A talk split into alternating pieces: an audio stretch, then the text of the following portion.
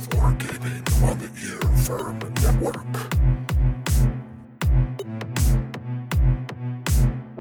Frederick the Great. Surprise and Prevention. Welcome to the Art of Wargaming on the earVVyrm Network. I'm Yaga Malark. And I'm Thumbs. And tonight we're going to be talking to you about surprise and prevention. But before that, you might be hearing that uh, Thumbs and I might sound a little bit different this evening. A little canned in comparison. Yeah, and in, in subsequent podcasts for a little bit because, as you all are probably aware, numbers of infections are going back up. And so Thumbs and I are back to podcasting from our separate spaces. So it's nice that we're still able to do this. But in case you were able to, you're sitting there going, they sound a little different than, than two weeks ago, uh, this, this would be why. So, yep, we're just, uh, we're in it for the long haul like y'all are. I gotta say, not having to drive home afterwards is really nice, but I'd miss the like. It's so much easier to pick up on social cues when I'm looking at you from like three feet away. And when there's not like that, that very short delay. Yeah. you know because even if even if you got a really good connection there's still that like millisecond or second delay between things that can just make it like did he hear me? Should i keep talking? oh no there we go. Oh, so- oh, so- oh, so- yeah. Yeah. So uh, again we we understand it's a frustration it's a frustration for us but of course this is the world we're living in so let's get through it together. And speaking of the world we're living in this international world we've got a french listener. I was looking at the the statistics uh, are are uh, um oh crap what are they called um metrics metrics i think is the industry Mhm. term and uh, I noticed that we had a uh, listener in France who had recently downloaded all of our episodes. So uh, I'm going to screw this up, but merci beaucoup and, uh, and and welcome to you. My gift to you is that I will never try and speak French. I took two years of it. I loved it. I actually really like French as a language, but I am told that I have the worst accent ever. and my gift to you is that I will mispronounce French constantly so that you can make fun of me. That's my gift. And you're like, it's okay. You, you've got a French name, so you get to do that. I guess yeah, that's my pass. I, I may speak French badly, but my, my last name is French, so that's the uh, You're messing up your culture. I'd be messing up someone else's. Fair enough. Fair enough. Well, um, so I, I know I've been telling you guys for a while that I've been trying to get my wife and also editor, uh, Court, to play a game of Kill Team with me. And she's a very busy lady, so of course I've been patiently waiting until she had some time to do so. And last night, um, she had time, I had time, the stars were right, and we were able to get together for a game of Kill Team. And I was just, I was very stoked about it, and I was wanting it to go well. And so I asked her what team she wanted to use, and she was like, Well, I want to use the least amount of models possible. These were 200 point lists that I had already had and, and, and were had done up.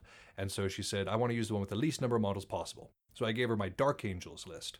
So for you guys listening who play Warhammer 40k, this list consisted of a Terminator Sergeant who was in charge. Uh, you had an Intercessor Sergeant who was the comms guy, who had also had the uh, um, Stalker Bolt Rifle and the Auspex. A uh, gunner who had an assault rifle, he was the demolitions, and then a combat specialist with a Thunderhammer and Storm Shield, and then two more Terminators with Thunderhammer and Storm Shields for good measure. So that's six dudes, three of them melee, all with uh, shields and big, big, big, big, big hammers, and then three dudes who had uh, who had guns and also the melee weapons going on too. All with the exception of the Intercessor Sergeant, they're all in Terminator armor, so they're all, you know, very difficult to kill. And so I didn't want to like multitasker or or or, or like uh, what's the word um, micromanage. I didn't want to micromanage her game because it's her team, but I wanted to let her know one of the mechanics that I had built into this list. And so the dude with the the, the Auspex, this intercessor sergeant, is kind of designed to stand right next to the Terminator gunner because he feeds the Terminator gunner the Auspex and the scanner. Which gives him a plus one to hit and makes him ignore any penalties for shooting uh, at an obscured target. And so he's got that assault cannon that's six shots. Um, so it's a really good combo. So I told her about that. I was like, look, you're going to want to keep these guys within three inches of each other so that they can benefit from this ability. Uh, beyond that, play your own game, but like this mechanic is very important. And and she listened for the entire game. Those two did not leave a three inch uh, space.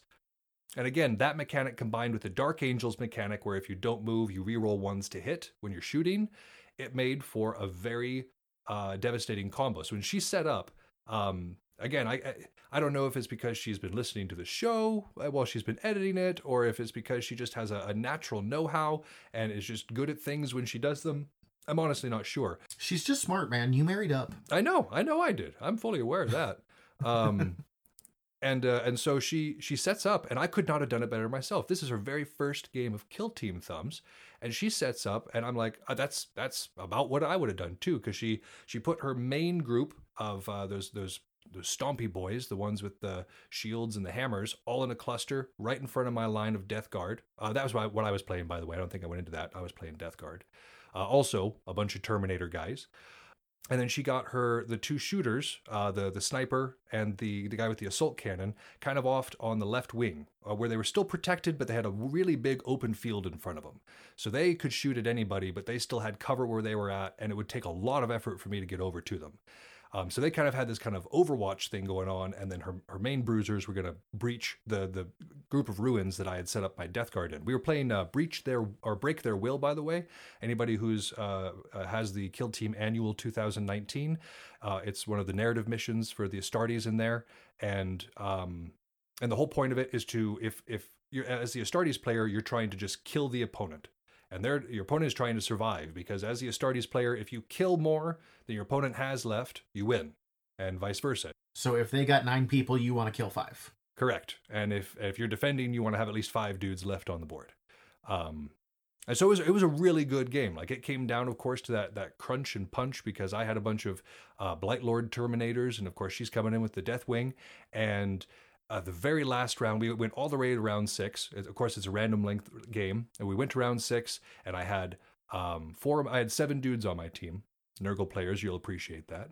And I was there was four dudes left on the field, and the last dude that I rolled my dice on uh, rolled to to flee. Uh, during the last part of these victory conditions, and she got her win. So it was it was an exceptional game. She played ex- very well, used the list as, as, the way it was supposed to be used. Like she saw what they were for, and she was like, "All right, melee dudes do melee, shooty dudes do shooty," and it went really well. It was a good game. Well, that basic setup just kind of perfectly matches something. Uh, War Master Hakan, El Presidente of Belegarth, was talking about to me and my squire just the other day. Of he was giving her the advice of throw two different shots at both places and like at two different places and it might be a feint or it might not be. Mm-hmm. And the, kind of the same thing with you know having that shooting from afar and like, man, I really got to worry about that. But also, there's these people coming here. Well, it's, and like she, like I said, because she had that immediate um, melee press on me, and the Death Guard are very slow, especially Blightlord Terminators. Um, because she had that immediate press on me, I couldn't even dedicate any of my shots over to her shooters. They they remained unvarnished the entire game because my focus had to be on the Stompy boys coming in my front door.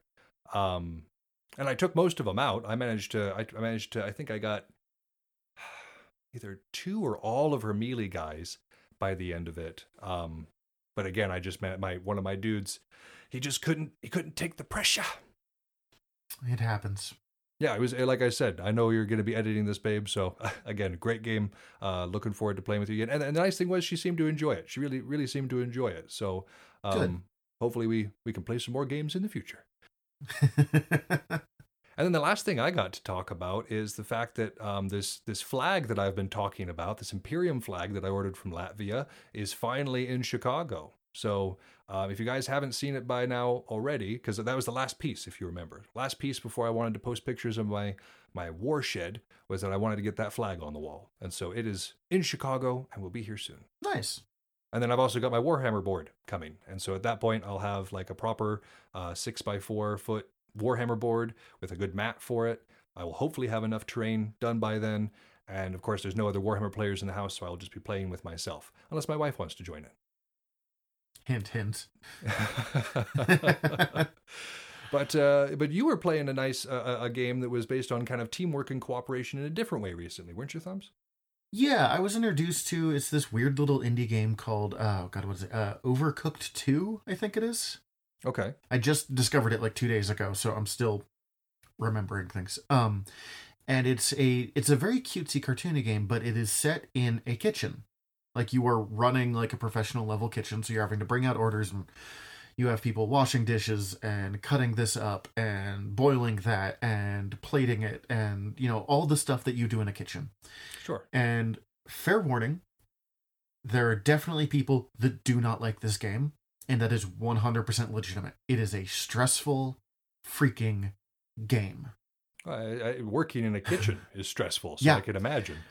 Uh, and it's interesting because I hate working in the kitchen at work, but I really am enjoying this game. And part of it is uh, it is a excellent team building, especially if you have because you can do one to four players, and I can't imagine doing this with one player. Like I just Okay. I don't think it's possible. That sounds like madness. But like two or three is pretty nice because there's enough people to do stuff, but you're not like super crowded. When you get up to four, you have four people running around this kitchen, all trying to. By later points, each one of you trying to do like four or five things at once. And so you're just like running into each other and making mistakes. And so you have to have like crisp, clear communication. You have to have plans. Like almost every time we did a level for the first time, it went terribly. Hmm. Every time. And we went, okay, let's do that again. And like we paused it and went, these are the things that needs to happen. Cece, you're going to, you know, chop up cucumbers and lay out the sushi nori. You are going to like take the rice and do this, and I'm going to run around like doing the dishes and delivering the done plates. So it was a good way of practicing communication and task management. For sure. And, and like you said, like if if you're not uh, you're not able to get out and fight or do much else at the moment, it sounds like a really good teamwork building exercise too. Is this a game that you have to be in the same room to play with people, or can you play it like uh, with friends across the country? Um, we have only done it in the same room, so I'm not sure past that. Okay, okay. Uh, I am going to pick it up for my Switch, but it's on it- it's on Benoit's Switch, so I haven't been able to like root around in the details of it yet. Uh, yeah, because that sounds interesting. I mean, like you said, it's not it's not like a strictly a war game, but as we've mentioned before, an army marches on its stomach. So running an efficient kitchen is just as important as running an efficient siege. Well, and despite it being stressful as all get out, as I said, you know, like any kind of like leadership communication task management thing is, um, it is also very cute with like kind of peppy, soothing music playing the whole time. So it's it's a weird dichotomy of like, oh my god, stressful, but oh look at the crocodile. And unlike working in a in a real kitchen, you can you can turn it off whenever you want. Yeah, I'm just doing this from the comfort of my couch, as opposed to, oh god, this is paying my rent. Correct. Yeah. So I mean, much like playing at war, it sounds like playing kitchen is probably a lot more fun. Mhm. um, and then, but before we get into this, you were doing some other reading too, weren't you? You were talking about Xenophon recently. Yeah, I've mentioned him on the show before. Xenophon is a Greek general from uh, probably around 400 BC. He was uh, within a century of like the Greco-Persian Wars, the Hot Gates, the 300, and before Alexander the Great. So Greek and Persia are all dealing with each other, and the Persians go into a civil war determining who's going to be the new king. The Greeks the uh, led by Xenophon join one side, and then their their side is winning, but then the person they're fighting for, Cyrus, dies, Mm. and they're like, "Oh, oh, okay. Well, we don't have enough people to conquer the country, and we don't have issue with you anymore because no one's paying for us anymore. So I guess we could just go." And the Persians are like, "Do we want to let you go? You did just try and kill our king. And they're like, well, the other option is you can try and stop us. Like, we're going to go. How violent it is is up to you. At least this is how the Greeks have now portrayed it. Sure, sure. And Xenophon it tells the story of him and 10,000 hoplites ditching everything other than like their weapons and their barest necessity supplies. They're like, oh, we didn't even bring our tents. Tents are heavy. And going across the Persian Empire, getting in scraps the whole way. It is one of the greatest adventure stories of all time, as far as I'm concerned. Hmm. Uh, it's, I mean, and it's interesting because it's like Herodotus, and I mean, I've talked so much about why I love ancient history. It's why I'm so excited for our next, next book. It is one of the few times that we have this era of history in in detail when we're hearing the voices of those people. Usually we have like this cuneiform tablet says that this happened and the archaeological evidence says is probably true. right. Or like, look, we found this sword, that's what it looks like. This is Xenophon being like, well, we said that they had to get rid of all the women and children and like the people that were following us, the camp followers, but some of them found their boyfriends or girlfriends really attractive and smuggled them along, and we had to get mad about them. Or like, there's a scene where the Persians are like, if you try to go forward or backwards, you are declaring war. If you stay where you are, there's like some kind of peace. And the Greeks are like, yes, we agree with you. If we leave, or continue fighting, we will be going to war. And if we stay here, and they're like, okay, so which one are you going to do? And they're like, it would be really bad if we just left, because that would be war. But also, we can't really stay here. But it would be bad if we went for, and like the per- poor Persian general or satrap or whoever is trying to just being like, just tell me what you're wanting to do. Make a decision. that sounds like a lot of fun. Uh, it's fun. It's it personalizes an era of history that is so hard to get personalized. I don't think I've read that one. I'm gonna have to pick that one up myself, and and uh, potentially we might be able to talk about it on this show too, because that sounds like something right up our alley. Well, and that's why I was looking at it, and I was looking specifically. he- The same guy did a bi- biography of Cyrus the Great, the guy who founded the Achaemenid Persians, who the Greeks were in love with. The Greeks thought Cyrus was the bee's knees. So he wrote a whole treatise about Cyrus as like an example of how to be a good general and leader. So I was like, wow, that's straight up our alley. That's perfect for us. But I found the weird, like, uh, economic, how to, you know, run business like a war treaty version of the book, Mm. and uh, not what I was going for. I wanted how to run a war, like a war book. For sure. For sure. Like we had talked about before, there seems to be a lot of these retellings around of like using old military books as an approach to like business tactics. And uh, this isn't a political show, so we're not going to get into that too much. But uh, I, I like old books being talked about within the context of what they were useful for then, personally. But Mhm. that's my own my own thing. But yeah, I th- I think that uh, that introduces us pretty well for the for the day. Um, do you want to get into the actual meat and potatoes here, Thumbs? Let's talk about some siege tactics. All right, and we're going to start talking about these siege tactics with how to surprise fixed location.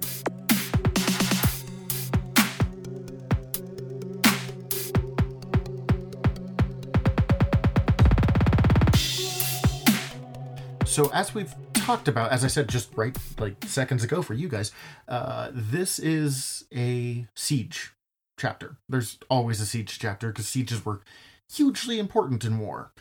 In war gaming, they don't come up as much. Not nearly as much as I would like. I feel like there's some really fun war games to be played, especially in physical war gaming with a proper siege. And like I know if you're doing like a, a themed thing, there are there are ways in 40k to do a siege. Like uh, I think it's cities cities on fire or something like that where it is like a you like one player sets up for a siege and the other uh, player is trying to like break their city or break their planetary defenses so in very specific scenarios you can do it but for the most part when you're doing like tournament play or casual play at your at your local shop or at your local field uh, you're not going to see that many sieges unfortunately Mm-mm.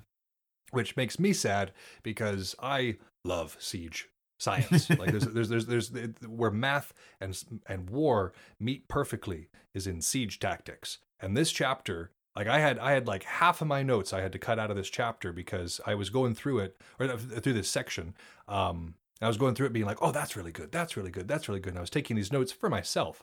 And I was going back through them trying to refine them saying, "Well, Unfortunately, this whole section doesn't really matter for physical or intellectual wargaming, and this section doesn't matter. And so, again, like half my notes had to get gutted because they were not applicable to what we're talking about. So, that's a long way of saying um, if you're really into that sort of thing, if you do a, a reenactment or another war game that is actually more focused on sieges, I would highly recommend you check out these.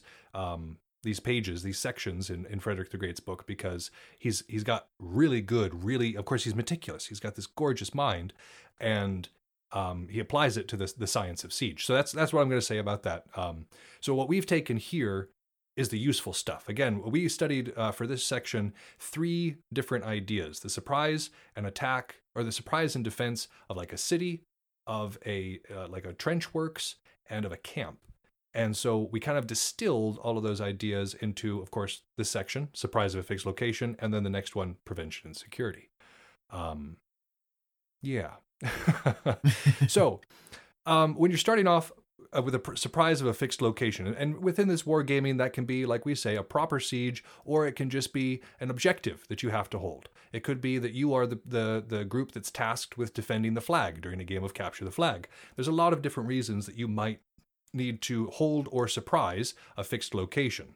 So if you're going to surprise a fixed location, Which is kind of always what you want to do. Right, right. I mean, yeah, if, if you get to the choice of these, you want to be the one doing the surprising. So, um, if, if uh, you have that choice, gather as much intel as possible beforehand. Uh, this includes numbers of the troops, uh, the layout of the encampment, the dimensions of the encampment, uh, the dispositions of the troops, what they're wearing, what they're wielding, how long they've been marching. Like any any information is useful when you're going to assault a fortified or an entrenched position. And again, this intel can be gathered in a lot of ways. Uh, if you're playing 40k, it can be or or Bell. A lot of times, it can just be gathered at looking across the field. Most times, you you know the numbers. Yeah. Oh man, they have archers. Yeah, they've got archers. Oh, they've got a bunch of shields or a bunch of spears. We can see that this unit or that unit is over there. Um, well, you know, uh, or when when Court was looking at me during this kill team game, she's like, "Okay, I can see that these seven dudes are all holed up in this this work of ruins. I just need to keep them pinned down in these ruins, and my job is a lot easier." Um, so Yeah. that, that intel it can really help you when you're when you're starting off. Um, so when you do know where where the dis- dispositions are, where they're strong, where they're weak, you want to be feigning attacks toward where they have the strong positions. Obviously, your efforts, your real efforts are going to be focused at where they are weak, where you're going to be able to get in quickly. But you don't want them to be able to shift their strength from where it is to where you're going. Because it doesn't do you much good to attack a weak section if suddenly they just refortify it, right? Yep. The simplest version of this that I can think of is think of it as like a one on one, and one person gets liked. So they're turtled up, sword and board. You know that thing you have to fight. It's never. Fighting a legged sword and border is so hard because they can hide up so well. Right. Uh, so you want to, more often than not, I am trying to get them to shift their shields just enough, or shift their leg a little too far, or like uh, faking them to break that turtle. Just think of Right. it like that, but you know, on the large scale. Right, right. And so i the idea is again to get them to misplace their strength so that you can get in quickly because speed is everything here. And so when you're when we're talking about where this weak point is going to exist, obviously you're looking for a place that may not have as many walls, may not have as many towers nearby, but in terms of like troops, you're looking for the place that doesn't have as much support. Like the reserves behind it they're going to be able to reinforce, or an area that is entirely too spread out. Right? These are the, the, the two big ones that you're going to be looking for because again you like you want to get a good position and and getting a surprise of a fixed location is is is all again about speed and about maintaining that surprise so um you want to go someplace where they're not going to be able to react to you as quickly as you would like um and again this is easily done you can look across the field and if you've been playing Belegarth or Dagorhir or Amtgard for a while, you'll know a lot of your fellow players, and you might know where their strong side is stacking up. A lot of times, strong players will tend to group together if they don't know what they're doing. It's just a subconscious thing. Um, and so there usually ends up being a very weak point in the line. And if you know who's on the other side, you can know this a lot easier. Uh, same thing with understanding your opponent's codexes in something like 40k. If you know the other armies pretty well in whatever game you're playing, you're going to be able to ascertain where that weak point is more, is the idea. We talk almost every episode about how you and I like to find that weak point in our own army to reinforce it. But that also means that it's given us a bunch of time to practice finding that weak point in someone else's. Very true. Very true. And so you, you can never practice this enough. This goes into your coup d'oeil, that whole that whole idea. Um, this this intuitive approach to war. Um, but before you have that coup d'oeil, the idea is again to look for these one of these two things: not enough support or too spread out. And then your different uh, unit types, your different troop types have different roles. Your infantry, your slow moving troops who are heavily armored or have shields and that sort of thing, that you, you want to use them to advance and then hold the ground. Again, uh, moving up, securing, and then moving up again in kind of a supporting system. The cav at this point, though, you want to be leaving gaps so they can freely maneuver through the army and be where they need to be to, to either support an action or to push off counterflankers or whatever the case may be. Yeah, the, so the cav is, is very reactionary in this case. You don't want to put them too far ahead of the army because then they can't be supported and they can't support. too often, I think, in, in, in military history, this is something that's occurred. People are like, hey, Cav, just go off over there. And like, Cav are great if they're used the right way. Yeah, if you don't use Cav, they're just pointless. they're Correct. just twice the food you need, four times the food. So much food. So you want to use them correctly. And even even if we're talking uh, sub- like uh, um, um, metaphorically about you know really fast moving players in a physical war game, I I think they typically eat more too. So you want to make sure you use them right. You want to make sure that those calories are going to a good place. So uh, the other another good idea here is remember when we're talking about making sure that you're feigning to to mix up where you're going to be going. You want to start this movement under another pretext. You know, it's it's it's a movement to be closer to another army. It's a move movement to support somebody else. It's a movement to whatever other pretext you can come up with to tell your soldiers and to t- and to, and to convey to the enemy that you're doing is best because otherwise they're going to see the movement toward a fixed location and say, "Oh, an attack is coming," and they'll be prepared for it, which is what you Yeah. don't want. It's uh, part of the reason why we give warnings about the, the people who shout the really loud instructions on a small field like Belegarth. Mm-hmm. Like, and it, it there's definite advantages of it, but also when you shout "We're going right," the whole field knows you're going right now. And if people are paying attention, then then hopefully they'll react accordingly. Like I there's there's been times where I'm sitting there listening to somebody else hollering orders across the way, and nobody watches to see what those people are doing. It's like you, they just told people to run around our flank. Why is nobody watching our rear? Like, so so pay attention. You want to pay attention. Begin that movement under another pretext. Remember. Um, and then Frederick describes something here which I am gonna call the false cannons attack. So the idea with a false cannons attack is you've got some sort of artillery and some sort of main moving body. So with the for the sake of something like Belegarth or another medieval reenactment sort of thing, that would be your main infantry body and some archers. Uh, for something like 40k, of course, your cannons can mean actual cannons, like your, Mhm. your big guns. So the idea with this is that you first commit your forces to one area. We're going to talk about two areas, Zone A and Zone B. Let's say that Zone B is actually where you want to break in. You've noticed that they're fairly weak there for a number of reasons, and you want to direct your attack at Zone B. So you start in Zone A and you launch a a strongly felt but weakly committed to infantry assault at Zone A. Again, it's just to get just to really draw attention, and you're shelling the area the whole time. Like you're making sure that your artillery are doing work there. The idea then is when you move your infantry over to take Zone B, you then shell Zone A, and that will make them concentrate there and be like, "Oh, they're coming back." You know, they did this last time, so they're coming back again, and so they will not be thinking about Zone B because you've already hit Zone A with a combination force. And so it's just a tricky way of making sure that your opponent is off foot. In some ways, this is very different than from what Machiavelli recommended. Yeah, for sure. Uh, because Machiavelli was very, if you remember, hit strength with strength. And uh, Freddy here seems to be like, make them think you're hitting strength with strength, and then go hit somewhere else instead. Well, he's, he's he, he, even Freddy recommends hitting strength with strength, but he wants you to do so on your terms, right? And so, like, anytime you're attacking a fixed location, you are the weak one. You're the one who's having to get past this obstacle. And so, what he's uh, what I'm what I think he's doing here is figuring out a way to even the field. You know, you're you're you're attacking this weak point so that you can get the position to attack the strong point, right? Yeah. Look at any time in history where roughly even forces and one side has a slight field advantage. That's done. Sure. You are now Oh, finished. Yep, especially if you don't play your cards right and you don't and you don't pay attention to the terrain. And so again, this is about mixing it up. If if your opponent has a fixed location that you need to take, that means a mistake was made along the way cuz like even Sun Tzu, Machiavelli, Fred, they all agree on this point. Don't siege if you don't have to. it sucks. It takes years. Long, arduous, sucks on both sides, like it's just it's not good. Well, and sieges always end dirty. There's there's never a siege that ends with like, oh, we gave up and it was okay. No, people starve to death. People There's hmm. disease, it's fascinating, but it is it is where war gets the darkest. for sure.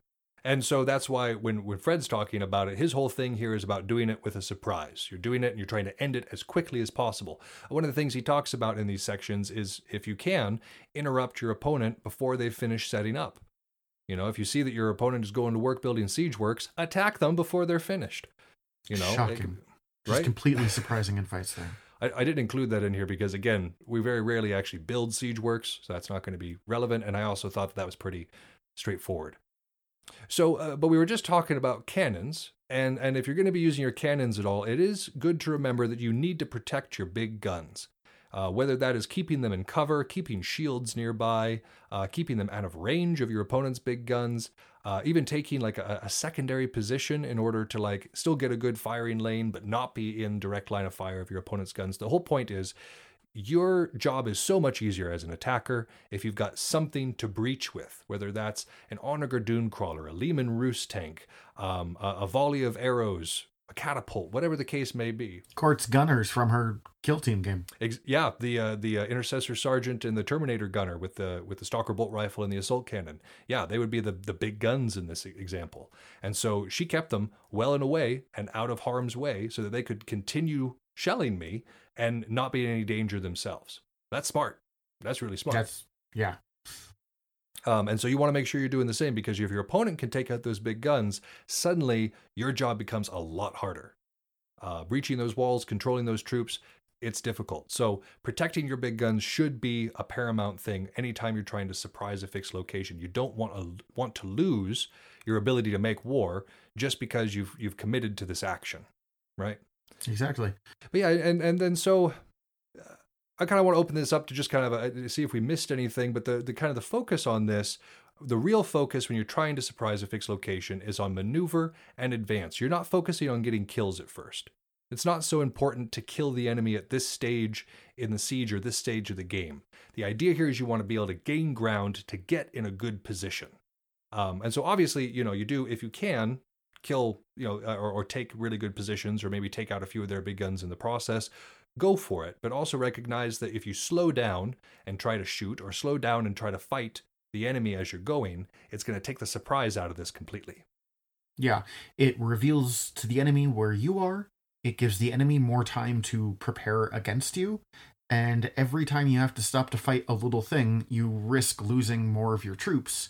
And when you are trying to siege someone, you need troops. There's there is no like slim version of doing a siege for the most part. Correct. I mean, the more the more bodies you can throw at a siege, the more likely it is to succeed. Um, because again, I mean, even Machiavelli, if I or Sun Tzu, if I remember right, he says you want to have at least three times the troops to start with, uh, because even in scaling the walls, you'll lose half of them. Just scaling Oh, the yeah. walls, just getting into the city, you'll you'll lose most of them.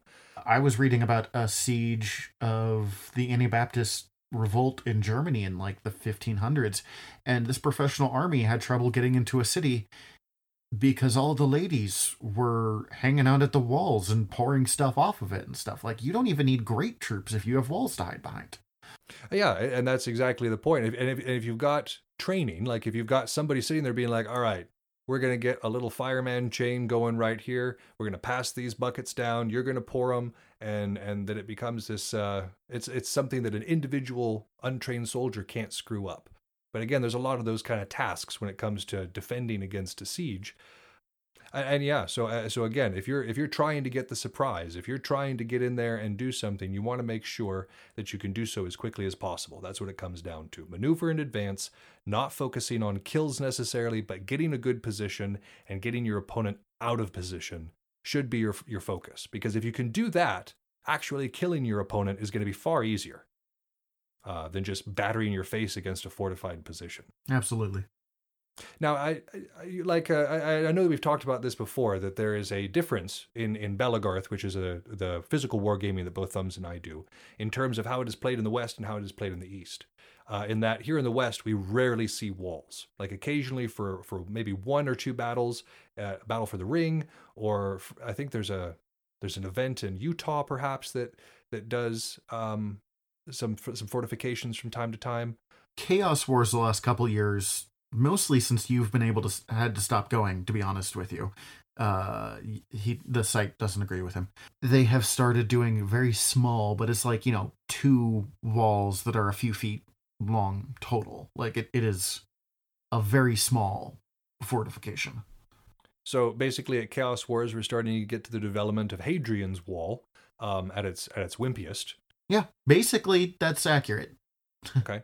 Um, so so to, I I will talk about this a little bit. Chaos Wars is is one of my absolute favorite events. It breaks my heart that I haven't been able to go in several years, but there is a very good reason for this, and it is for whatever reason, whether it's the the chemicals that the the farmers around this lake use to to treat their cows or or the algae in the lake or whatever it is, the mosquitoes in this area give me one of the worst allergic reactions I've ever had. It's like short of an anaphylaxis, like it's like I have like baseball sized welts developing on my body and like I was getting there was a harshness of breathing and dizziness that was coming with this. Like I was advised by nurses and doctors on site to get a hotel room and just get out of it. Like Sorry, man. I was not giving you crap for not going to Chaos Wars. no, I know, I Just- know. I just the some of was listeners may not know, and they they've probably heard me talk about this event lovingly enough that they're. I don't want them to sit there and go, "Well, why, why isn't he going to his favorite event?" It's it's because the air makes me itch uncontrollably. So um, I will be going to Chaos Wars again once once the event site is moved, which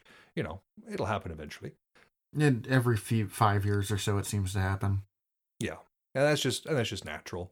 Um, so uh, so again here on here on the west, like we've described, we get a Hadrian's Wall occasionally, so th- there's not that much to overcome. But when I was in any of the events in Dur de Marion, uh, whether you're going to Beltane or to Equinox, both of them they have like a fully constructed castle that they bring in in like a moving van, and they can put up on the field, and it's got you know uh, redoubts and it's got uh, different entrances and stuff to it. It's it's a really cool thing that they have, and they can just you know bzz, bzz, bzz, like drill it together each time because it's it's segmented. um, so that's really cool. And then uh, if you go have a chance to go to Eastwind, which is in South Carolina. They have fixed fortifications. The guy who owns the site does a lot of different things there. I think he does a lot of different reenactment groups. He does That's an SCA site too. does an SCA. Yep, yep, yep. And what you're able to do there is actually have because he owns it and he loves this what we do here. He's got actual fortifications there. So if you have a, a chance, you have the pleasure to stop by Eastwind for any of their events, um, you can actually fight in like solid wood fortifications that you can like stand on top of and fight inside. Like and- stay inside. Like there's a whole there's a whole village there, and I, I mean I'm I'm going off on this, but the point to be said, the the sport is a lot older in the east, and so I think that they have a lot more fortifications for that reason. Alternate option, as much as you should go to Eastwind, is you should give Malark and I a bunch of money so we can make the site that we've been dreaming about since we were 15 years old. I mean that's also true. Like I, I tell you this right now, if I were to win an obscene amount of money, or even just a you know a reasonable amount of money, um, I we have a dream to like invest in some property to build it up into into uh, basically a wargaming paradise, a place that, that people can go and have a bunch of different scenarios. I would want to have a big hall there with a bunch of uh, Warhammer boards on it and that sort of thing. Like uh, just a just a big old war nerds paradise. Welcome to the Wargaming compound. Uh, stay well. Check your actual weapons at the door, please. But yeah, that's I think that's that's that's basically what the what the they need to know about surprising a fixed location. What do you think, Thumbs? That's, I think we're good. Well, on the flip side of that, because as Frederick says, even the finest medallions have a reverse side, um, you might find yourself having to prevent the surprise of a fixed location and maintain its security. And so, in our next section, we're going to discuss just that.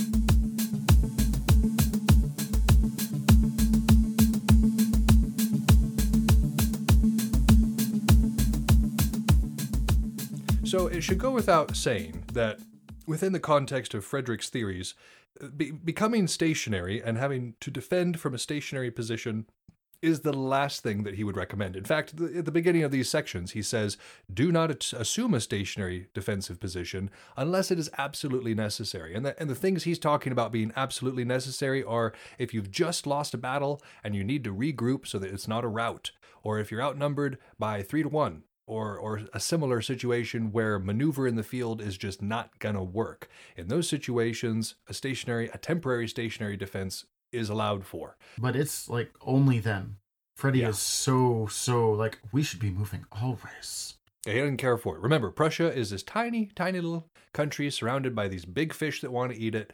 It's not going to survive by sitting still. And if you're using these theories, you won't either. But if you are forced to, if one of these these circumstances, or if the the game scenario that because again, I I understand that if you're walking out on the field and they say, all right, we're going to do a castle battle, and your your job is to defend the castle, you don't really get a choice in that. You know, be like, no, I don't wanna. no. Freddie said, don't do it. He said don't. So in this, so let's say, for whatever reason, you have to. There we, now we come to the idea of prevention and security because you have to remember that from the previous section, everybody's going to be trying to surprise you. Everybody who is against you is going to be trying to get up in that. So you need to be making sure that you're defending properly. How do you do that? Well, again, even though Freddy doesn't care for it, he is meticulous in his descriptions. And in the very first idea here, the science of defending reduces to gaining time. And you gain time through disputing ground with your opponent.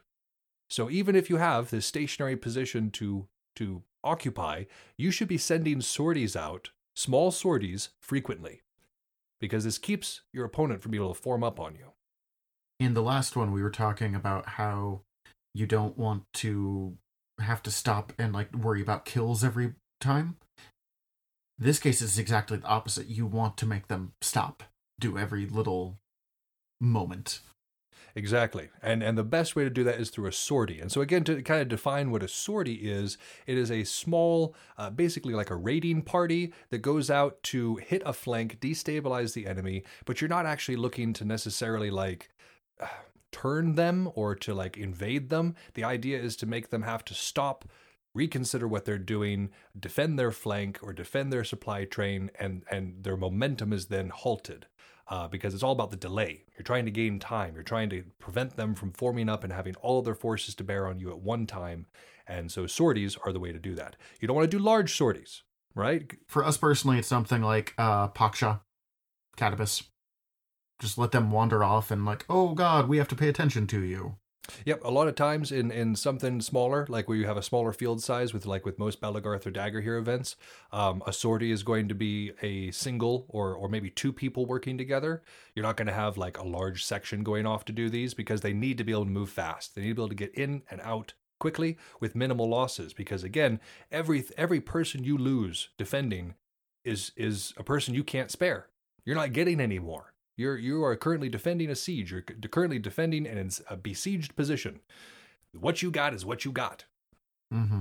So preserving that is is of utmost importance to you. You want to not lose too many men. So again, these sorties must be frequent and small in order to gain this time disputing ground um, uh, to be able to defend properly.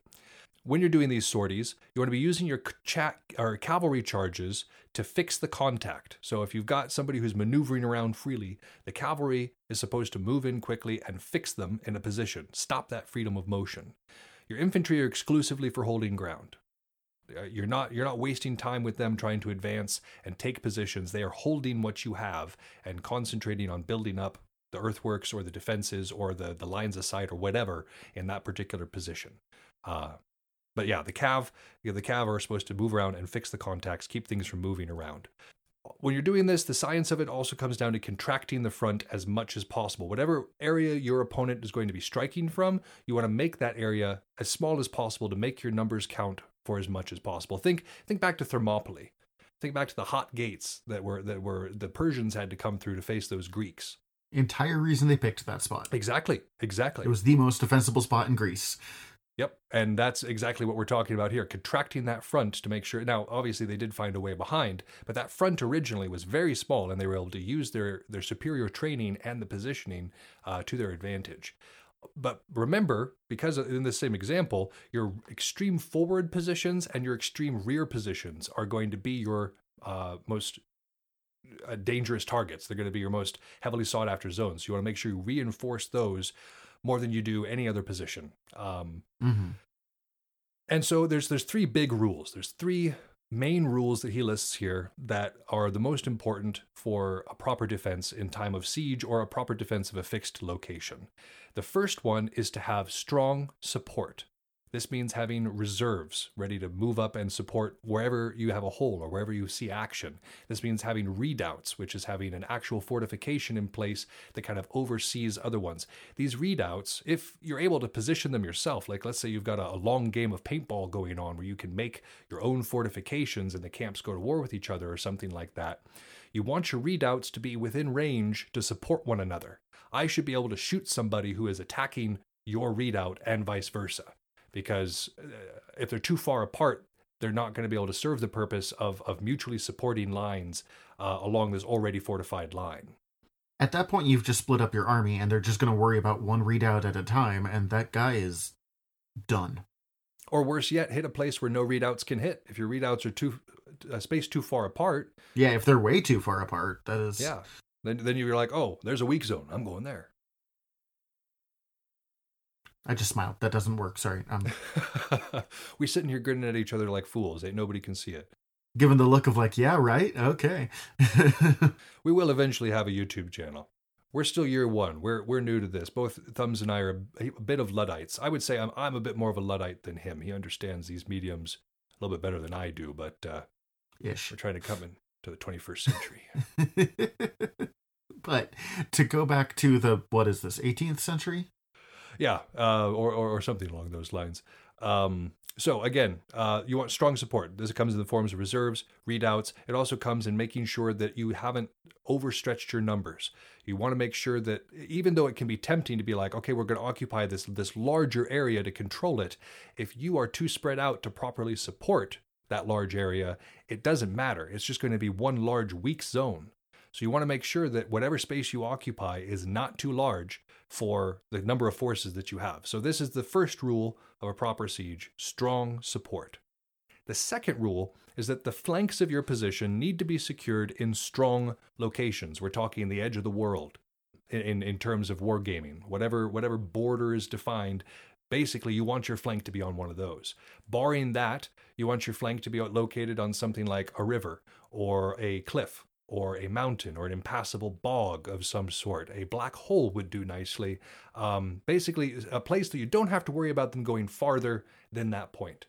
And if those can be located on forward salients, which is to say, let's say in the middle you have your main position, that would mean that your, your flanks would be forward toward the enemy from where your center is. And this is a good idea because this keeps your enemy from being able to encircle you fully, right? You've got the encirclement. They have to come into a kill zone in order to engage you and rather than having like a pinnacle or a point that they can just wrap around and bring their numbers to bear. So it's like creating a kill pocket. it's over at that point like yeah, Yeah. And so that's the other big thing. Even if you don't have the ability to necessarily secure like the flanks, you're not dealing with a huge army. Let's say you're just on five on five. We're talking about kill pockets here. Like, uh, uh, wow, that was the most intelligent noise I've ever made, hands down. It's like a drunk Wookiee, if I were to imagine it. Um, anyways, god you have been watching a lot of star wars I have. Um, so uh, I was at Ockfest, and they had a large hay bale fort set up to one side of the field. And our teams had kind of been trading back and forth. Most of the field was open, and that's where most of the fighting was taking place. But I noticed that this fort, whoever won in this fort, basically got the to backline the other team. And so I was like, this is the most important point of the line because if this breaks, the rest of the line breaks first. But on the other side, I, the, the people who were on this flank with me were not very experienced fighters. Uh, most of them were fairly new. I had some unit mates there, unit mates who were far more experienced than me. But in terms of just per capita veterancy, we had fewer veterans. Whereas when I looked across the way, I saw dudes and, and, and, and gals who were used to working with one another, who were veterans and who had been kicking butt this entire battle. So I was like, we are not going to beat them in a one to one fight. And so instead of going into the fortress, we actually just formed a kill pocket on our door side of the fortress and let them come through one or two at a time and just murdered them right there with all of our swords. yeah you did exactly what they had been doing You don't have to be better, you just have to be smarter. Um, and so that's what this is talking about. That's the that's the the shape that we're talking about when we're talking about these flanks being secured in strong locations on forward salients. It really gets you the bang for your buck. It can make you uh, prevail against people that you otherwise would not prevail against. And then so that's the second rule, the second big rule. The third and final big rule of uh, of of prevention and security is to construct wide, deep ditches. Now, this isn't going to be very possible for most of us who aren't allowed to to change our fields or anything like that. we will not be invited back to that golf course if we do this.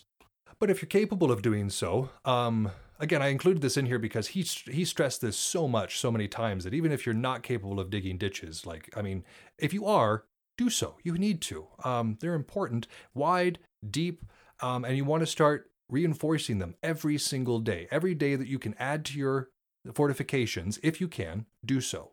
Um, because that's just one more thing that they have to cross. And we're talking things like palisades, which is like a wall of, of sharpened logs that have been stuck into the ground at a diagonal. So you've just got like a diagonal outward facing wall of, of wooden spikes. Difficult to climb, not fun. They were so confusing when I was a kid because I'm like, no one's going to fall into that. But it does control where they can go. Correct. And it's the same thing with the concealed pit. They might fall into that. So concealed pit with some some spikes in it, or or just even just a, a long drop of some sort. Um, again, we're not doing this against actual people, but if you're in actual war, this is something you want to do. And then something called a chevreau de frise. I'm sorry, French listener. Please stay tuned. Which in E- which in English is called a Frisian horse. And I know you've all seen them. When I, I had to actually look this up because I was like, "What is that?" I've they're, they're describing this like it's very normal, and I was like, "I have no idea what this is." And when I looked up a picture of it, I, you do know what it is. Whenever you've been watching an old medieval uh, battle show or even something up to the Civil War, because I use these up fairly frequently up to the American Civil War.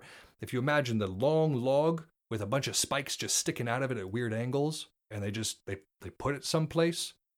That's what we're talking about. I didn't know that thing had a name. I've never even thought about the thing. It's just always there. Yep, it's a Frisian horse, and they're important. He, he talks about them being very important because you can pick them up, you can move them to a new place. They're always going to stop cavalry because no horse in its right mind is going to run onto a spear that is not moving, that is just, just right there. Horse is like, no, what's wrong with you?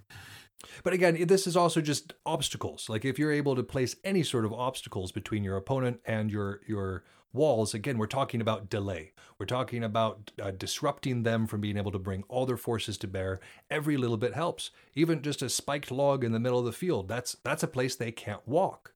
You know where they're not going to go at that point, right? So you can plan for it. So, yeah, like Thumbs had said earlier, the whole focus of prevention and security is enemy force depletion, which is body count, racking up that body count, and delay. Making sure that, like, delaying whatever action they're trying to do, delaying them from getting close to you, delaying whatever uh, fights might happen, just trying to buy time is important uh, in a siege, especially as the defender, where again, your numbers can't be replenished, not as easily, not, not unless there's somebody coming from outside to save you, which happens from time to time. I'm not saying that doesn't happen from time to time in history, but even when it does happen, like with with Caesar, he just built another wall, so that you don't you can't always count on that, right? Yeah, that is that is a last stand thing if someone's going to come save us. But in the meantime, you need to make it so you are more expensive than you are worth. So yeah, exactly, exactly. Make make them pay for every inch. Make them pay for every single inch or or meter that they want to take. So again, in terms of Belegarth, uh, in terms of physical wargaming, you might see this in terms of actual fortifications. Some places build them out of actual wood. A lot of places build them out of hay bales, much to my chagrin, because I get hay fever, which just that adds a whole nother level to my battlefield realism. Because I'm out there and I'm I'm just like, I got like the puffy eyes and and my my head is foggy and I'm like I'm just I'm kind of miserable. And so if I'm if I'm already holding a straw fortification, I'm going to be a little mean. I'm just going to put it out there. You are paying for what my hay fever is doing to me right now. And I will volunteer for every sortie. They're like, who wants to go out and engage them in the field? Me. Me, please, That's me, me. Let's do guy. this. Give me some fresh air. So yeah, you can see these actual fortifications, but more often than not, um, and, and also in 40k, like there's some times where you're going to be able to build up an actual fortification or be able to occupy a building with all of your force and really build it up. But in most cases, you're going to be dealing with uh, an open or a, or a semi-covered field where you want to affix to the edge of the world. That's that's the big point here. The sec- one of the flanks being secured in a in a location that it's not going to be an issue is is one of your big things to focus on here. Um, yeah, I, um, anything else on prevention and security there, Thumbs? No, that's just make it expensive. Just make it expensive. Yep. Delay and deplete. Delay and deplete. That is the, the biggest thing about surviving a siege. Um, so we're about to talk about a fairly it's it's an older siege, but this is this is a subject that is also pretty sensitive. We don't shy away from sensitive topics on this show, but we will try to approach it with the dignity and respect that it deserves because we understand that this is a fairly prominent point uh, in an entire culture's history. So um, we will be uh, talking about today one of the, the most epic uh, sieges that I've ever read about, which is the siege of Masada.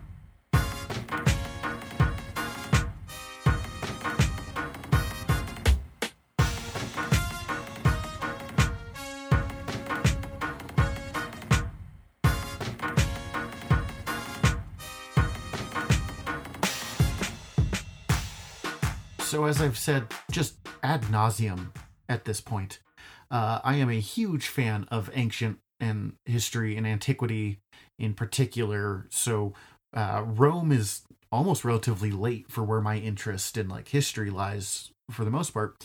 Uh, but somehow I have not read too much about Judea or the history of the Jewish people like they're around they pop up in a lot of the stuff about the Achaemenid Persians they popped up a lot when I was reading about like the collapse of the Bronze Age but I've never had a chance to really sit down and like what's Judea up to I would highly recommend it at some point. I we looked a lot at ancient Judea and Israelite um, culture and history when I was studying the Old Testament as a religious studies guy. Um, so it's it's actually a really cool period. it's such an interesting point but it can be a little intimidating uh for someone like me who I don't I've I'm not religious I've never been raised religious so I l- looking at the history through religious texts isn't a bad thing but it's uh a little sometimes a little harder of a read Oh, for sure. I mean, it's it's like trying to learn about the the activities of ancient um, England through Beowulf.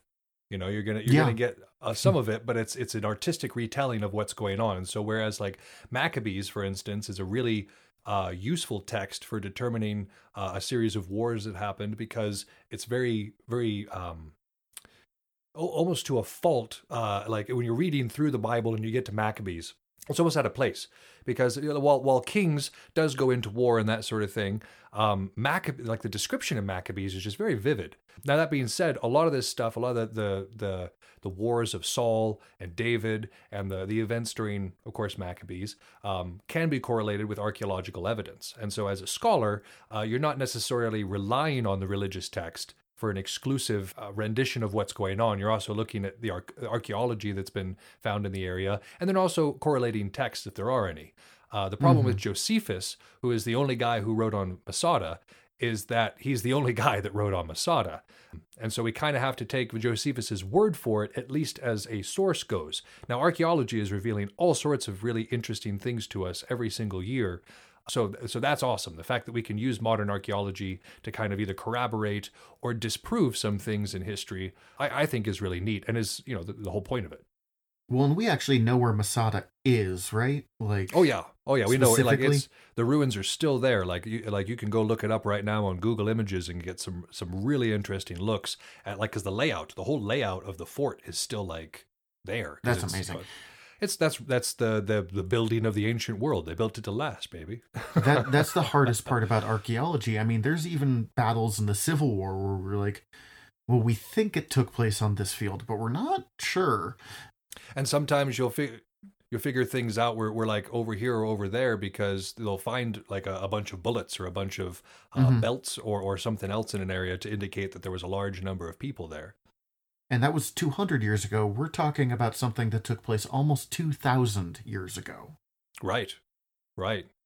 Yeah. So uh, so again, it's it's an interesting thing. I I love archaeologists because they they honestly make being any sort of historian so much richer because they add to the story. They make it possible.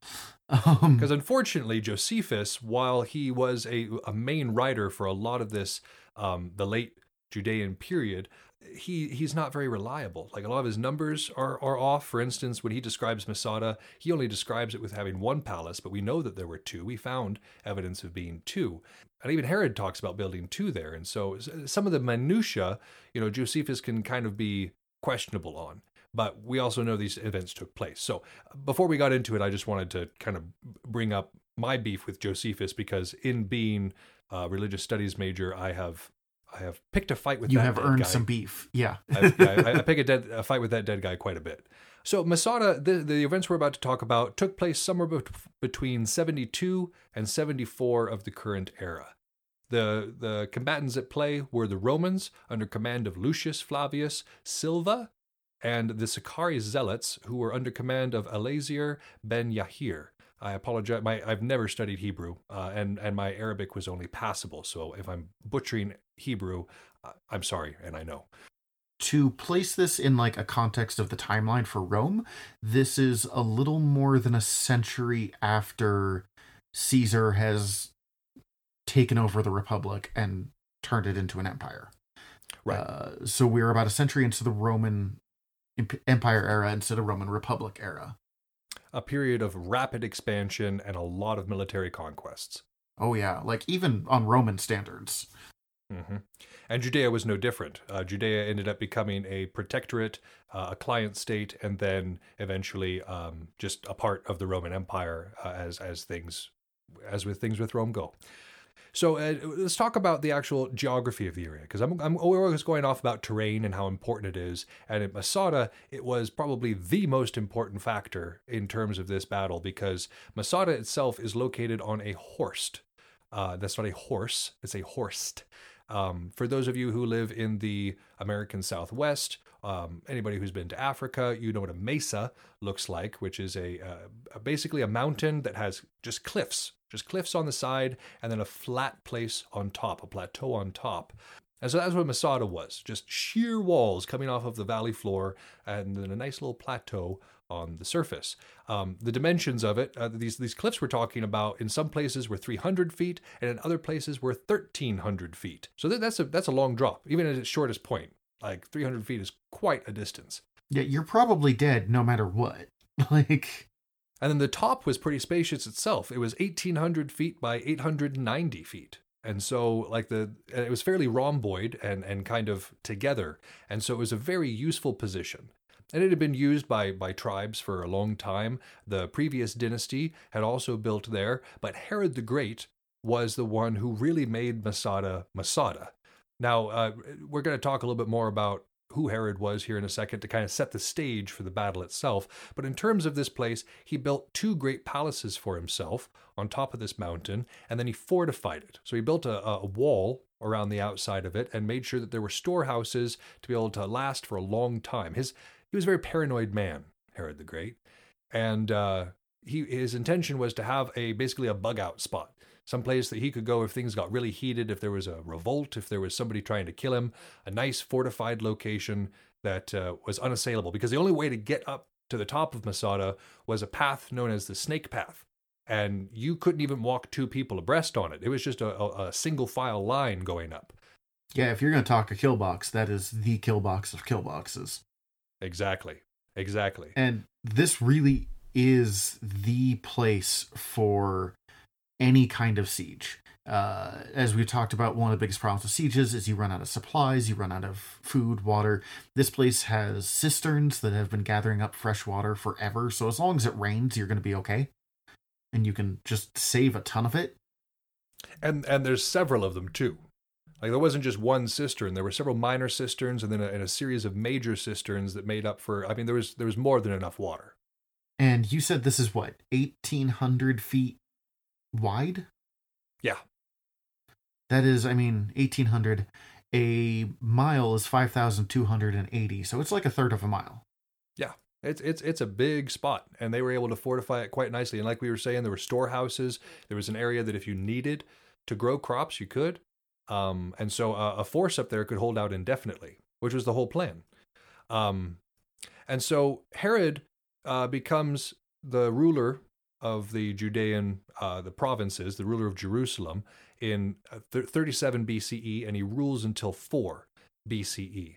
Um, and he's a vassal king of the Roman Empire. Basically, he went to the Roman Senate and said, If you instill me as a king in this area, Um, I'll be loyal to you. They said, Cool, King of the Jews.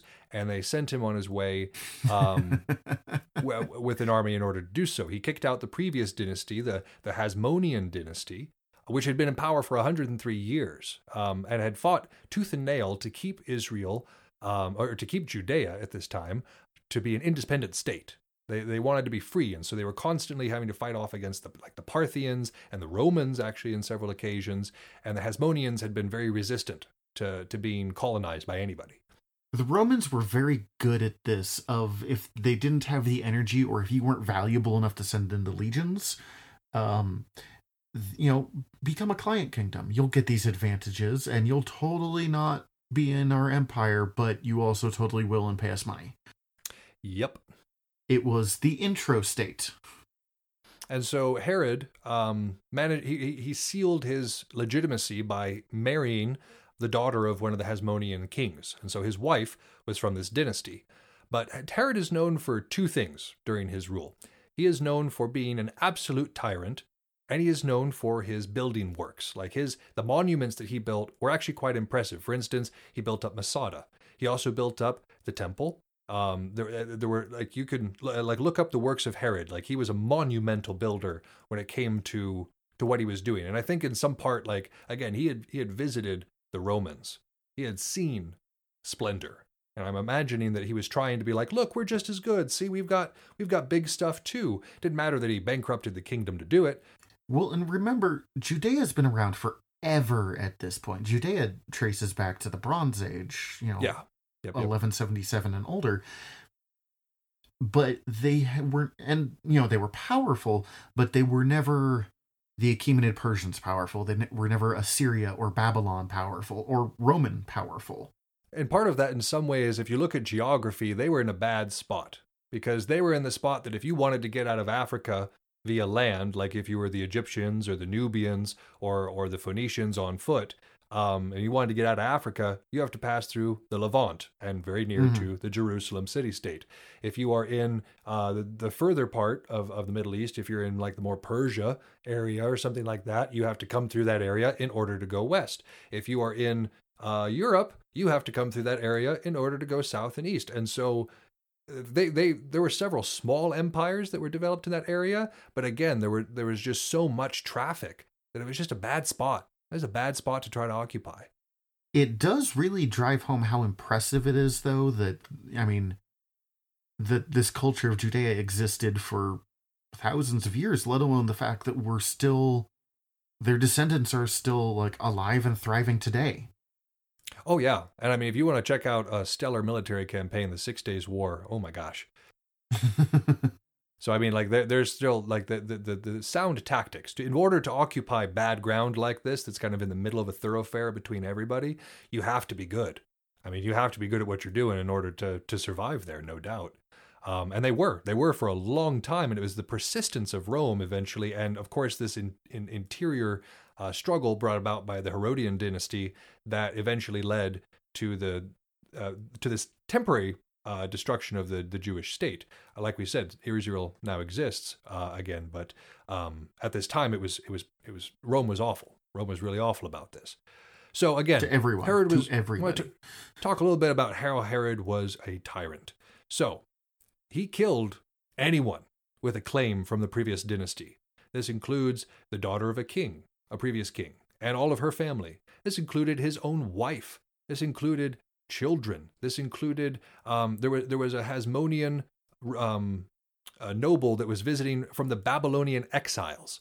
And the, the Babylonian war, warned him. They were like, "Don't go. Herod is crazy. He will kill you."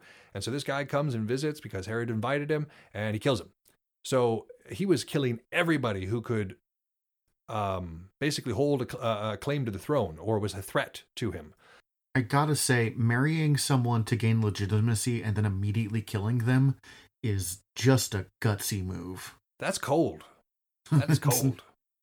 And then he also appoints a bunch of new high priests. He, he he guts the priesthood and he says, "I will only want people who are loyal to me from loyal families." And he puts in a bunch of new high priests. So all of this destabilizes the ruling class. And so he also destabilizes the lower class because these building projects are labor intensive. They require a lot of laborers to be present. And so the laborers under Herod end up becoming impoverished because of either low wages or unpaid wages. And so after his death, the poor economy led to riots. And these riots were anticipatory of the Great Revolt. Um, and so again, there's there is a lot of Judean history that we did not cover there. This is again the kind of the bare bones to understand where we're at um, in, in, terms of like conflict. Um, we will go over more because I find this this period of history absolutely fascinating. And again, the the Judean peoples were gutsy for occupying such a a vulnerable area and managing to do it rather well. So in in 66 CE, this is the beginning of the first Jewish Roman War. It would be an eight year conflict known as the Great Revolt. So, at the beginning of this section, we had told you about the Romans were participating, and then we talked about the Sicarii Zealots. Um, I kind of want to define what these guys were at this point, because during the first century, zealot was not just a term to refer to anybody who seemed fanatical. Zealot was an actual political party in Judea that was opposed to Roman occupation. And the Sicarii were a, a violent splinter group of the Zealots who, also being opposed to occupation, were doing something about it uh, in a very violent way. They were one of the earliest known cloak and dagger assassination groups.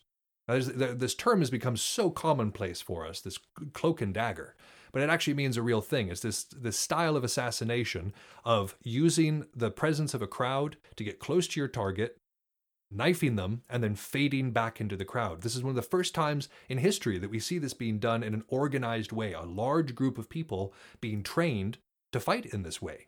It's actually really fascinating. And of course, their targets were, um, Roman officials, but the Sicarii were also known to go after Jewish officials who didn't agree with them. Yeah, uh, and this is actually kind of a situation Rome loved the most when it came to its client kingdoms, because anytime there was any sort of rebellion in the client kingdoms. That meant it was time to tamp down, and you weren't so much a client kingdom anymore. You were now just part of the empire. Right, right. You were a protectorate at best, and if uh, you were just part of the empire at worst, um, complete subsumation.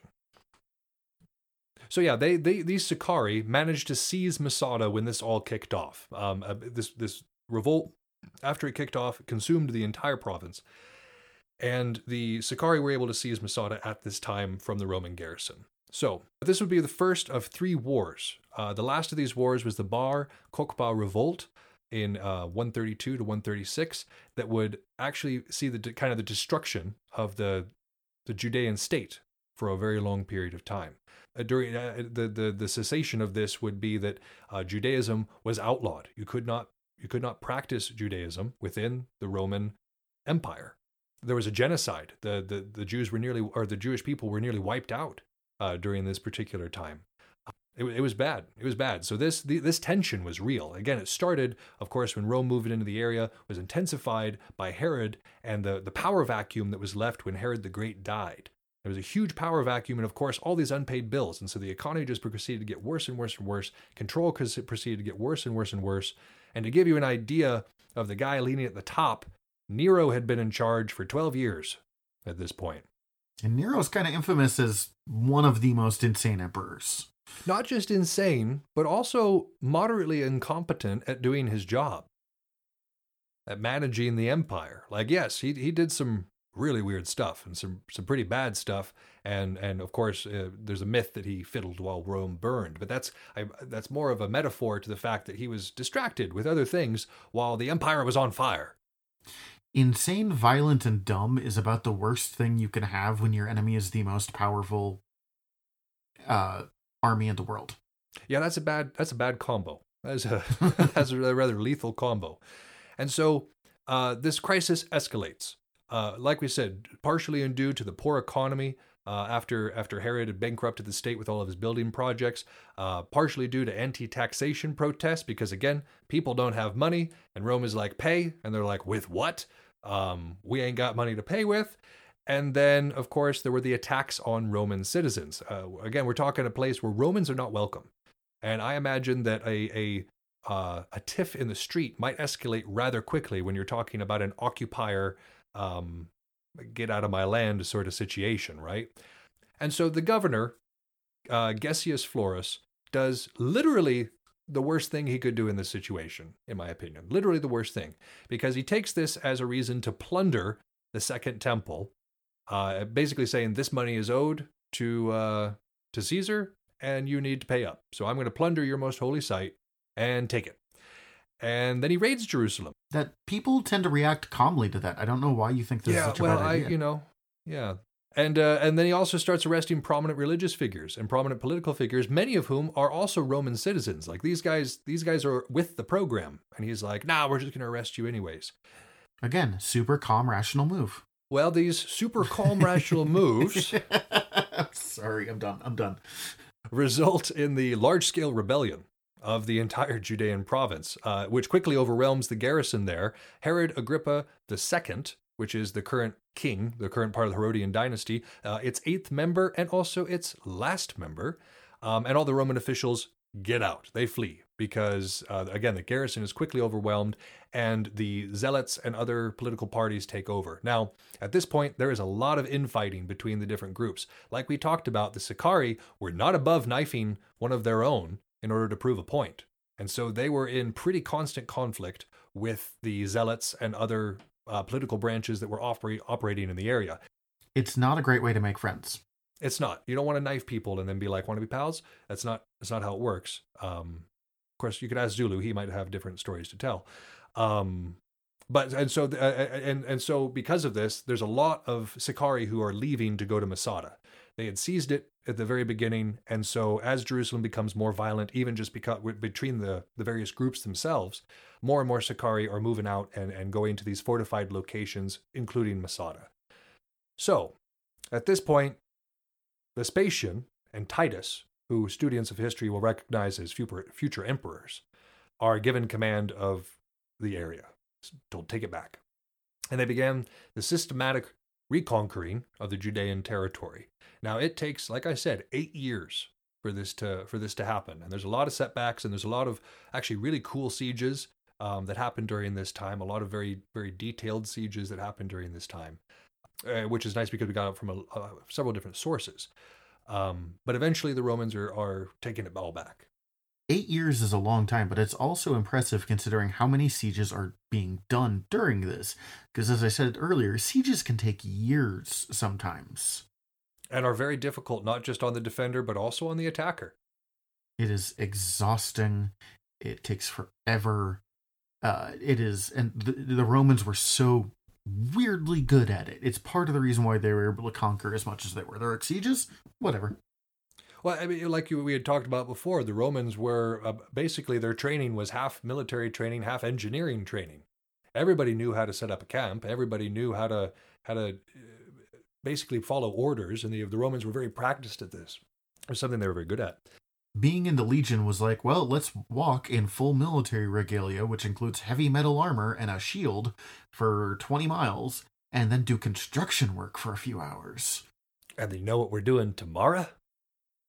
The same The thing. same thing. Yep, same day. and that thing. was the calm, good days. That was the relaxing, let's just travel days. That's not the let's go attack somebody at some point during this crazy adventure days. No, yeah, the Romans were well trained, well well equipped for what they were doing, but to their credit, the Zealots and the Sicarii fought very well themselves. And again, during this campaign, there's a lot of battles I want to come back and cover because they're they're very good and deserve episodes in their own right. but eventually, more and more territory is claimed, and Masada remains. And part of the reason that Masada was so late to be conquered was because it was in the extreme south of the Dead Sea whereas most of this other activity was taking place toward the north of the Dead Sea. And so they conquered that first, and then they came after Masada. The other issue was Masada was extremely hard to, to hit. The Romans had occupied it before the Sicarii did, so they were fully fully aware of its capabilities. But again, over eight years, a lot a lot of things happened. Vespasian's commander, and then he's called away to Rome. Titus becomes commander and is called away to Rome. And at this point, uh, Silva, as we talked about at the beginning, is now commander. Uh, and he comes prepared. He comes with uh, not just the Roman legions, uh, one of them being, I want to point out, Julius Caesar's old legion. The 10th legion was the Caesar, the, the legion that Caesar himself personally commanded, uh, Julius Caesar. Important legion in history. And so they had a, a, an, an illustrious name, an illustrious reputation to uphold, were all veterans of, of very very extreme conflicts, and so like we're talking, um, if if the Romans had marines, these might be them, and so they're coming. Of course, they've got slaves and they've got uh, uh, other other captives and, and prisoners that they're bringing with them to haul gear, to haul per, uh, material. But you have roughly just under 10,000 fighting people on this side, right? And they come to Masada. Now, assaulting Masada from any direction is just a Pyrrhic victory at best. Because again, you it, like you, you outnumber them at least 10 to 1, but they're, they're in there and they've got that they they got the extreme high ground. You've got this narrow path. It's the only way to approach, and uh, they've got the ability to hold out forever. They're well stocked. They've got dates, they've got figs, they've got olive oil, they've got soil for which to grow if they need to. They've got their cisterns. They are set to go. Yeah, that fresh water is just a game changer. That is, water has ended so many sieges. And this is actually one of those rare cases in history that the attackers were worse off when the siege began than the defenders, which is to say that like time was against the attackers here. They would run out of supplies first before uh, those in Masada did. And so, in typical Roman fashion, they set up a circumvallation wall network around the outside of the promontory.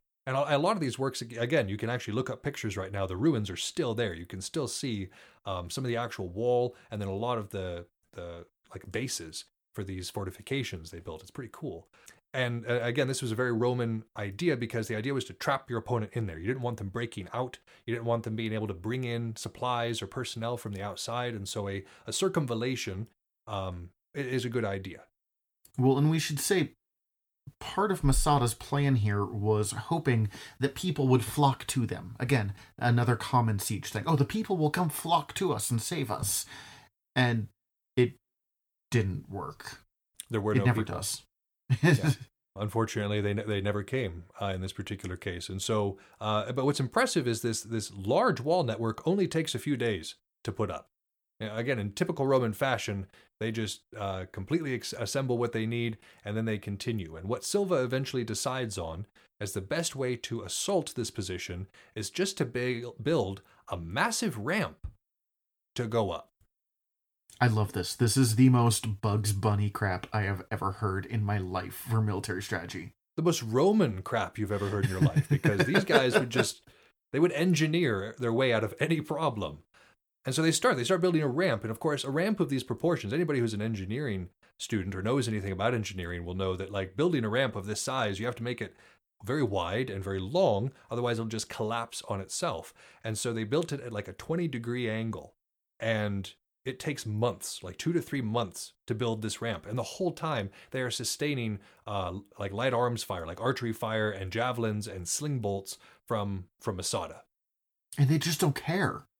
Well, and they're building forts as they go. So basically, they they get to the end of a day and they'll build a fort to like a little wall at the top of the ramp to guard them. The next people come up the next day and like they they advance the ramp and then build a fort a little bit further. And so in very methodical Roman fashion, they just scoot their way closer to the wall.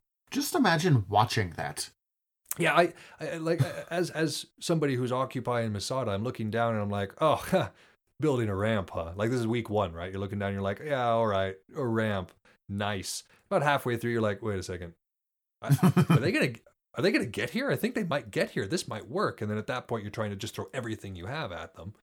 Well, and again, this is you said 20 percent, twenty degree. 20 degree grade. Yep. Sorry, uh, percent, uh, but twenty degree angle, and it's got to go up three hundred feet. That is a long, long ramp. And it's still there. Again, if you look at pictures, like go to Google Images and look up Masada, you can see where this ramp, like the, the ruins of it, still exist. It's still there. Because, you know, Romans. Even if you're building a Oh ramp God. for one time use, it's still built to last. Romans. Two thousand years later, one time. But, uh, and so they get there and they bring a siege tower to the very top. Now, contrary to popular belief, because again, if you've seen Lord of the Rings or anything like that, you'll have, maybe be of the mindset that a siege tower is a, basically a big bridge. It's the the whole point of it is to get there and slam down, and people can go up and over. But that's that wasn't the primary use of siege towers in history. It's a pretty inefficient thing, anyways. It is. It is. You're just throwing people, you know, two at a time onto a heavily fortified position. That, that I mean, it makes for a good movie, but it doesn't make for good strategy. No, it's just kill box right there. But instead, a siege tower was used to be taller. The idea was to be taller than the walls you were assaulting, so you could shoot down at the defenders and potentially clear them for other breaches. Now, they also built a battering ram onto this siege tower, so it, it went to work on that outer stone wall and actually brought it down. What did they find on the inside?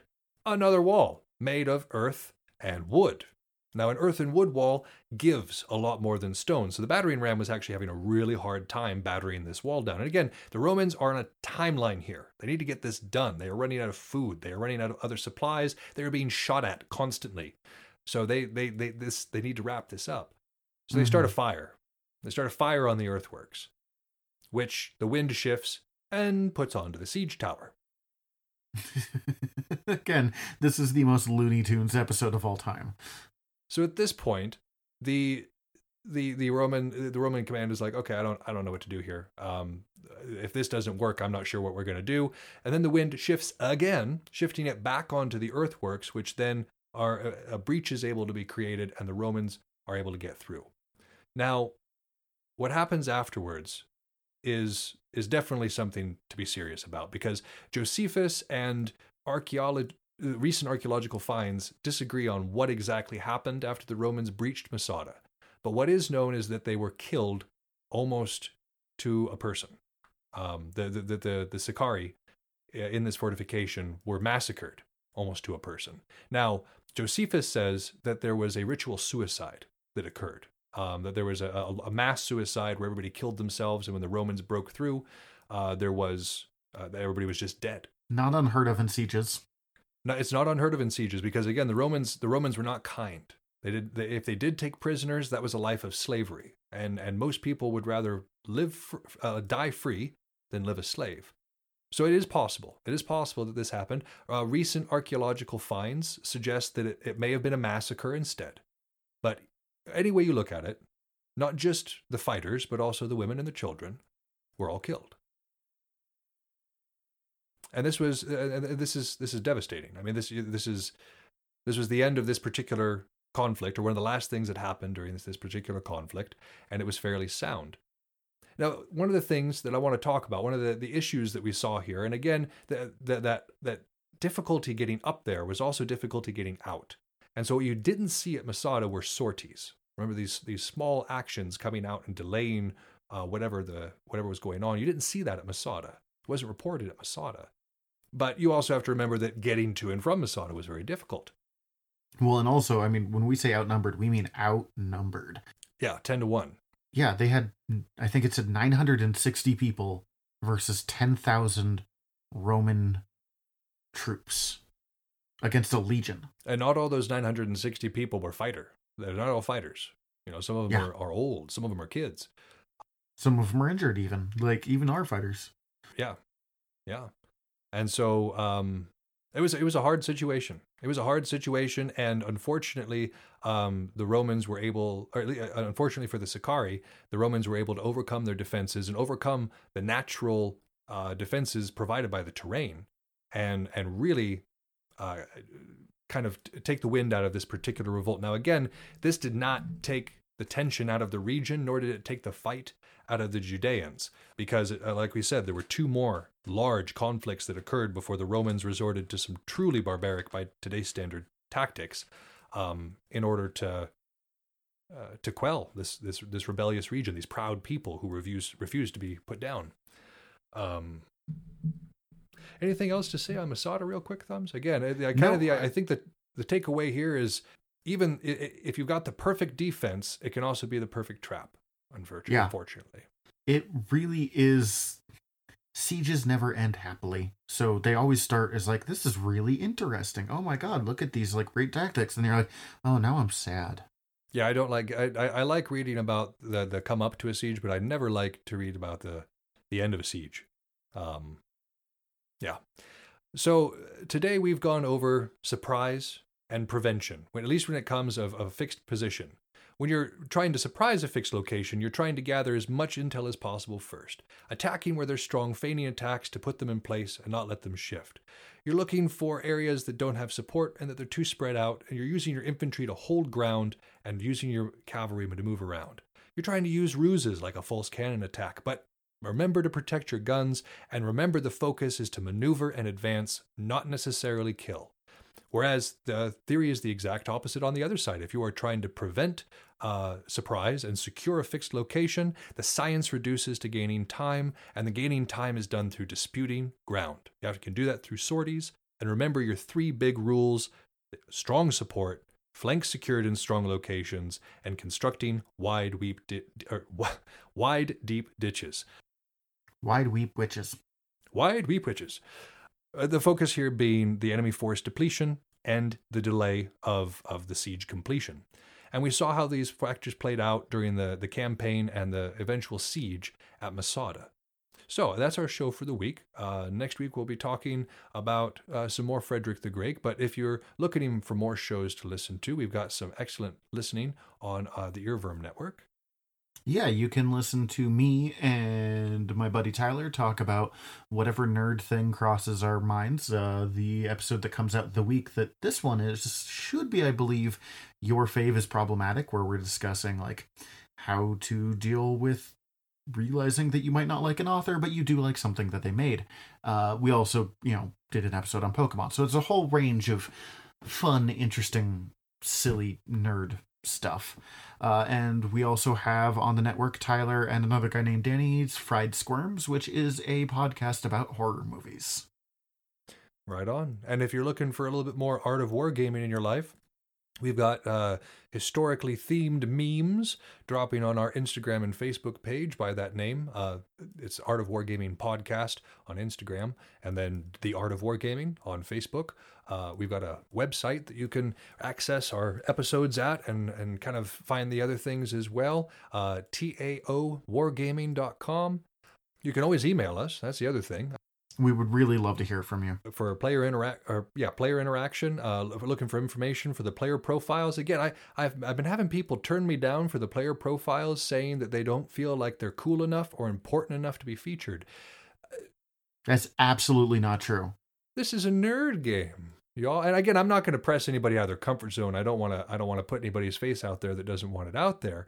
But in the same token you know, don't don't compare yourself in a nerd game to other people. We're all here. We're all cool we're all here to have a good time and uh yeah i i, I don't think about it that way and and and uh yeah yeah If you've been to three practices and have your first set of garb, I still think you should apply for your player profile. Absolutely. We want to see the diversity of the community. We want to see the faces who are here, those who have been here a long time, and those who are who are, who are new. Like we're all important. We're all here, a part of the community. So, and again, uh, we have been I've been getting mostly uh, Belegarth and and Dagorhir players. Um, if you're a Warhammer player, um, please please do the same. We we would love to feature you on there as well. But I think for this week, this has been Yaga Malark And on thumbs. signing off.